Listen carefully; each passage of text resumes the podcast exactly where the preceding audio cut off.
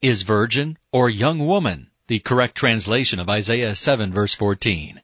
A presentation of Got Questions Ministries. Isaiah 7 verse 14 reads, Therefore the Lord himself will give you a sign.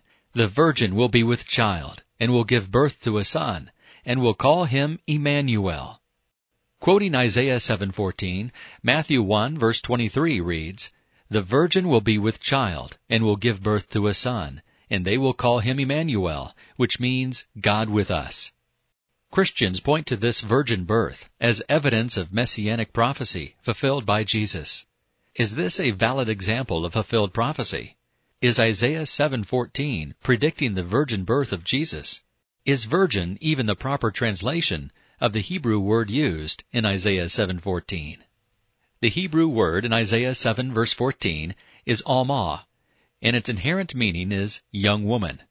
Almah can mean virgin, as young unmarried women in ancient Hebrew culture were assumed to be virgins.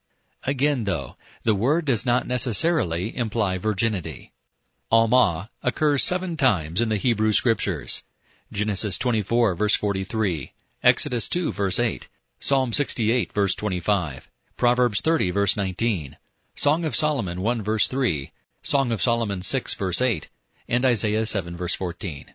None of these instances demands the meaning virgin, but neither do they deny the possible meaning of virgin. There is no conclusive argument for Almah in Isaiah 7:14 being either young woman or virgin. However, it is interesting to note that in the 3rd century BC, when a panel of Hebrew scholars and Jewish rabbis began the process of translating the Hebrew scriptures into Greek, they used the specific Greek word for virgin, parthenos, not the more generic Greek word for young woman. The Septuagint translators, 200 plus years before the birth of Christ, and with no inherent belief in a virgin birth, translated Almah in Isaiah 7:14 as virgin, not young woman. This gives evidence that virgin is a possible, even likely, meaning of the term. With all that said, even if the meaning virgin is ascribed to Almah in Isaiah 7:14, does that make Isaiah 7:14 a messianic prophecy about Jesus, as Matthew 1 verse 23 claims? In the context of Isaiah chapter 7, the Aramites and Israelites were seeking to conquer Jerusalem, and King Ahaz was fearful. The prophet Isaiah approaches King Ahaz and declares that Aram and Israel would not be successful in conquering Jerusalem. Verses 7 through 9. The Lord offers Ahaz the opportunity to receive a sign. Verse 10. But Ahaz refuses to put God to the test. Verse 11. God responds by giving the sign Ahaz should look for.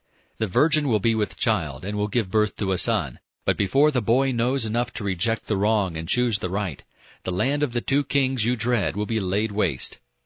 In this prophecy, God is essentially saying that within a few years' time, Israel and Aram will be destroyed. At first glance, Isaiah 7:14 has no connection with a promised virgin birth of the Messiah. However, the apostle Matthew, writing under the inspiration of the Holy Spirit, connects the virgin birth of Jesus in Matthew 1 verse 23 with the prophecy in Isaiah 7:14.